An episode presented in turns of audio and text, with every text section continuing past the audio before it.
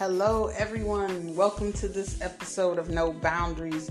It's your girl Aisha checking in once again. Thank you for joining me. So, tonight we are going to discuss triggered. Being triggered, yes. Uh, we're going to look at the what it is to be triggered.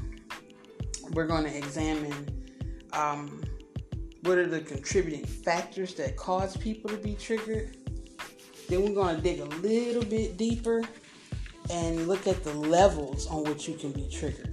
Like, you know, in your business, in your personal relationships, in your family relationships, things of that nature, and how those things come about. And then we're going to look at how do we, you know, fix this? How do we help because it is a mental thing. We're still discussing, you know, some aspects of mental health, guys. So it is a mental thing. Uh, it's like it takes you back to a moment in time when you're triggered. So um, we're going to talk about how to deal with that. So uh, let's dial it back a bit, um, and let's examine what being what triggered really is. So when I looked up the definition for uh, triggered, it talks about of course, it, it relates back to guns, and it talks about um, the mechanism that is used to shoot guns, where you like pull the trigger and uh, whatever's in the chamber is released from uh, that weapon. And then there was another definition. Uh, it talks about something that happens to you that's stressful, and it uh, like a stressful situation, and it can trigger um, a thought, it can trigger uh, a headache or anxiety. So basically, it's like a mechanism, like that takes you back in time to a place that was not so great in your life, probably. And when that happens to us as humans, our mouth becomes the device, much like a gun. When that trigger is pulled, what comes out of our mouth from our mindset in that moment um, opens up a can of worms and uh, we have to deal with that. So perhaps uh, a thought initiates a reaction, and in most cases, like a, a negative reaction in someone. Um, so let's examine that.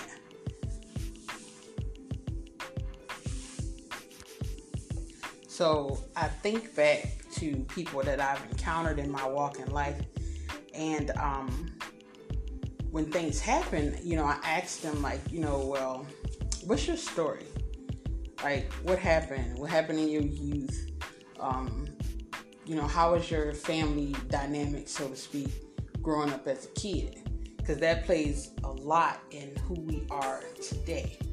Um, so when I think of family dynamics, I think of um, were you raised in a, a two parent household? Were you raised in a single parent household?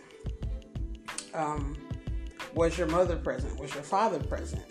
Um, and not only were they present, uh, were they active or were they presently absent? You know, because that, you know, that really has been like um, something that I think we overlook because we always so focused on the individual being there in the physical that they are like zoned out or not there in the headset or the um, the mind space. Their heart's not there. They're not in it. They're just visible. You know what I'm saying? You know, it makes me think about things like you know, if they were absent? Um, do you have mother hunger or father hunger? Um, and for those who are not familiar with what those are, um, when you have an absent parent, you long for that parent um, to be there. So you look for people to fill that need, um, fill that void, or you, um, like for example, if your mother is absent, um, you may be a young man and your mother is absent, but you have your dad to teach you how to be a man, but you long for the nurturing of your mother. So there is some mother hunger there. So you may um, find yourself dating older women because in the midst of dating the older women, it gives you, uh, it also meets another need, so to speak, uh, to fulfill that void of your mother not being there. So um, that's one thing to look at.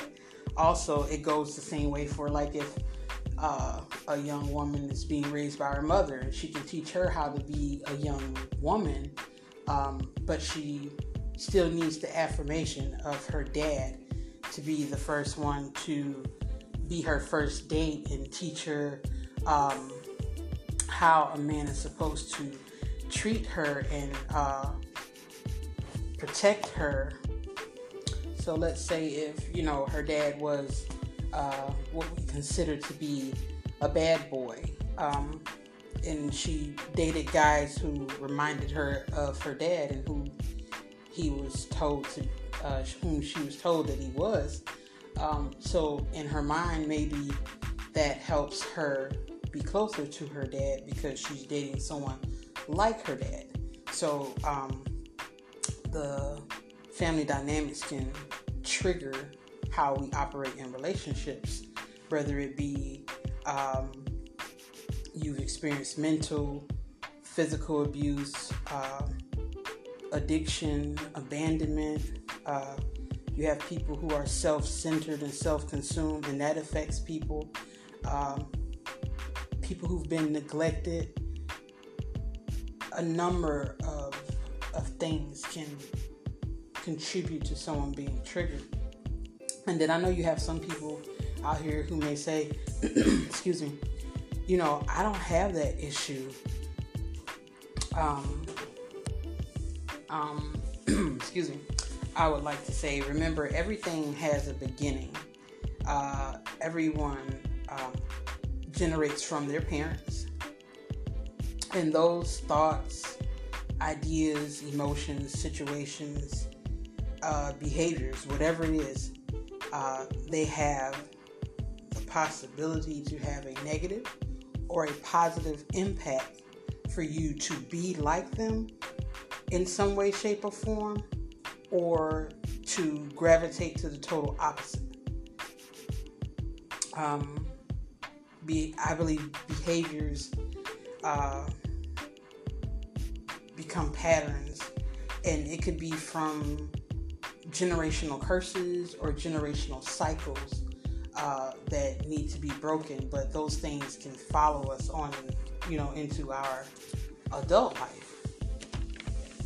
So, outside of family dynamics triggering us, I would like to look at the business world as well.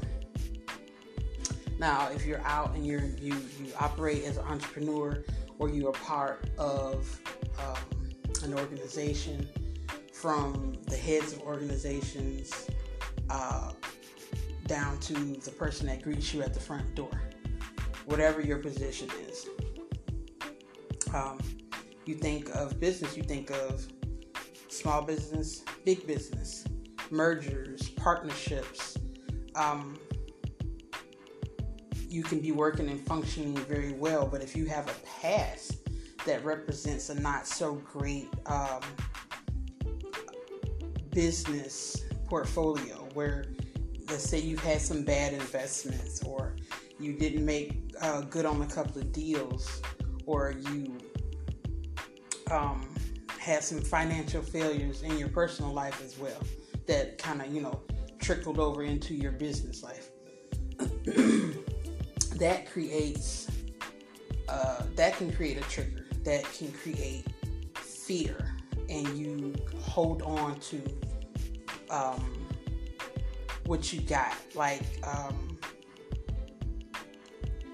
the scripture about how um oh forgive me I had a brain fart. Oh the scripture about how god entrusted the talents to people right and you think about it and you say okay well what does that have to do with being triggered? If you're in business and you've made some not so great decisions and things have not worked out well for you and you have experienced your seasons of um, continued failure so to speak you are less likely to be so generous. You're less likely to help the next person along and show them what you learned because you feel that you failed on some level so you hoard whatever finances and resources and talents that you have that could help the next person, and you just stay stagnant in this kind of um, hamster on the wheel mentality in your own little world. Um, it's kind of like operating in a, like I said, in a selfish financial hoarding kind of situation. You keep it all to yourself. When um, you do gain and you fear and you fear failures and those things trigger you and it kind of paralyzes you to stay where you are. Instead of uh, casting your net again, like Peter did to to get the big win, you know, so uh, that can play a role as well, and that affects business relationships, like especially if you're in a partnership or some type of uh, merger or collaboration, you have to work as a team.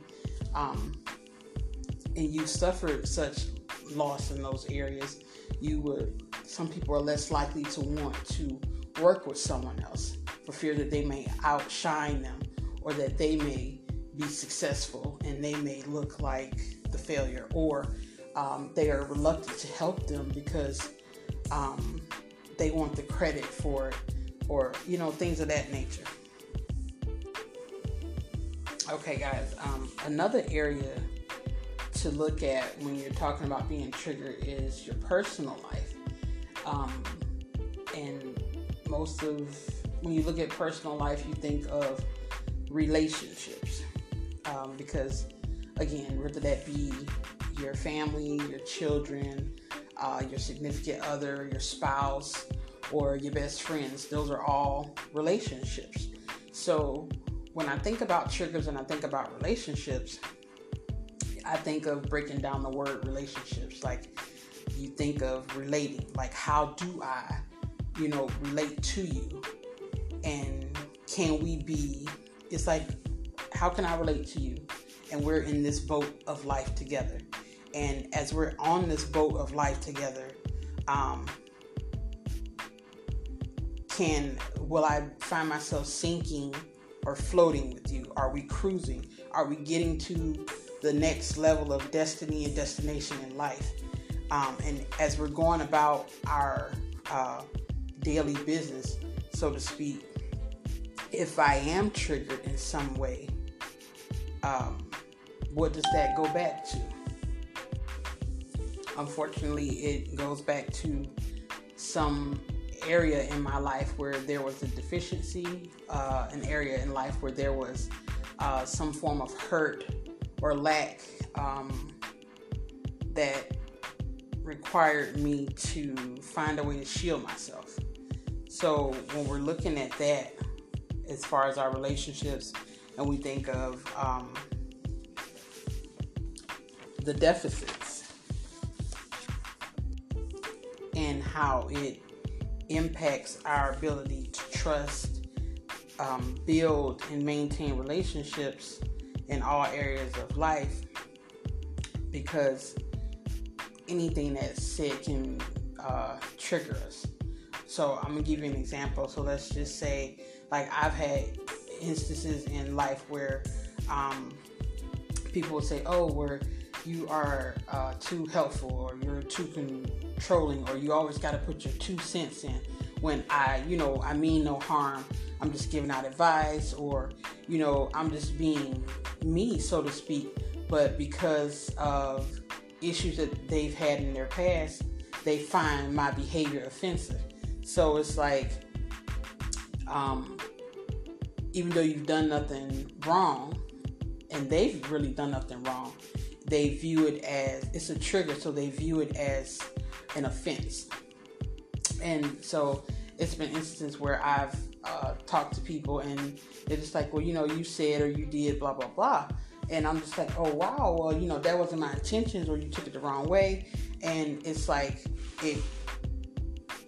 If you're able to create a dialogue that is also helpful with people um, when they feel triggered, because truth be told, any of us can be triggered because everyone, if you have lived long enough, you have a past. You have something that um, didn't go well in life, whether it was in your childhood, your teens, uh, as a young adult, at work, at home, um, you know, just life in general.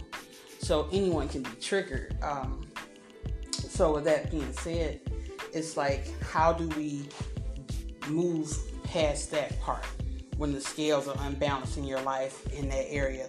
Um, how do you move forward? So, what I have thought about is that um, we have to identify what triggers us and be willing to be able to uh, be transparent with the individual in that moment if it's possible and um, allow them to come into your space and view things from your uh, your lens of life in doing so, people will understand why it is that you're triggered, whether it's mentally, physically, financially, your relationships, or in your career. They'll begin to understand um, how and why you're triggered, and uh, they'll understand that it's kind of like a, a muscle memory thing to where, um, let's say, if you injured yourself and uh, it's in your mind. You remember how you injured your ankle walking down the flight of stairs, blah, blah, blah. So even though it hasn't happened in a very long time, you're mindful of that. So you're mindful of how you move and maneuver as you're walking forward. It's the same thing when you're triggered in any other area in your life. So um, you want to get people to try to, like I said, be transparent and get people to try to understand why it is that you're triggered and allow them to um, help you you can educate them on why, and then they can give you, um, depending upon you know who it is in your circle, if you feel uh, safe in that area, to allow them to come into your life and shed some light for you to be able to move forward as well. You want to try to be as vivid as you can with your expression, uh, to so they can go back to that moment with you. So, um, like for example for me coming up and being in and out of the foster care system, um, I've been told by people that uh, I have a um, what do you call it a um, foster care mentality uh, or group home mentality, so to speak. And because it's like I'm a giver, right? I'm generous. I give. I it, that's just who God created me to be but it's like in my natural life, I will buy whatever it is for someone else and then buy my own personal stuff and dare you to touch those things because my stuff is sacred and this is my area and this this is not um, community property, so to speak. Uh, so I used to do that with my children. Coming up, I would buy what I call community property for all of them to, you know, to have and and use as they like, whether it be, you know, um, healthcare products or, I mean, beauty products, or if it would be food, snacks, whatever it was. And then I would buy like my own personal stuff for myself. And they were not allowed to touch those things. So that comes from, looking back, that comes from, uh, that's a trigger. And it comes from me being in and out of the system. And when I was in the system, you had to maintain your area you had to keep all your own personal stuff with your name on it in your area, and no one was allowed to touch and violate your space. Granted, you know, people would try you or whatever, but uh, those were the rules of engagement for each um, place that I got moved from. You were to maintain your area and maintain your own supplies or whatever, and you know, mark your territory, so to speak. So, as a 44 year old woman and grandmother and mother, um, I still operate in that very same uh, rule of engagement. I buy whatever for whomever, and I buy whatever for myself, and I feel violated and taken back to that point of being in the system if someone touches my stuff. So, um, like I said, you want to be as vivid as possible, as transparent as possible when you are triggered and you want to uh, maintain those relationships. You want to let people in and kind of tell, take them back to that moment when whatever occurred so they can see it from your perspective so they'll know what you were feeling and dealing with in that moment and why you operate the way that you do. Another thing would be, um, like I said, you can do counseling, journaling, um, expressive arts. I'm all for that. Like, you know, poetry, you know, express yourself, music, dance, anything to um, redirect that energy. And for people who are the family, friends, BFFs, and things of that, co workers of people who are um, easily triggered for whatever reason, if it's your child, your man, your woman, your best friend, etc., please uh, hear them out and be a safe place for them to vent and be transparent. And um, do your best to reassure them uh, of your intentions and help them work through that situation. Because I've seen some things that turn out not so great where um, friendships, relationships, uh, business uh, relationships are destroyed because of lack of communication, inability to be transparent, and so forth. And when it all could have been fixed with, you know, a letter, a phone call, and things of that nature. Um, sometimes uh, all people need is like a, a, sounding board for you to listen. Um, not always to be the voice of reason either, but to just listen. Sometimes people they don't want advice. They don't.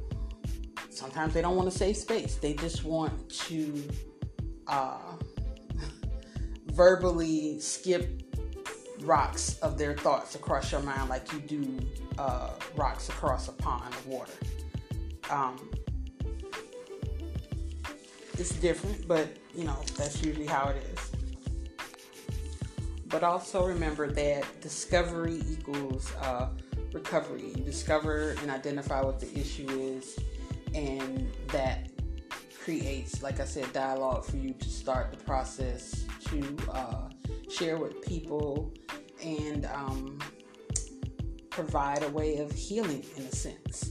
Um, I always encourage, like I said, counsel or wise counsel. Um, you got to think about it. Uh, if you have elders in your family, um, sit at their feet and just listen to how they handle things in life.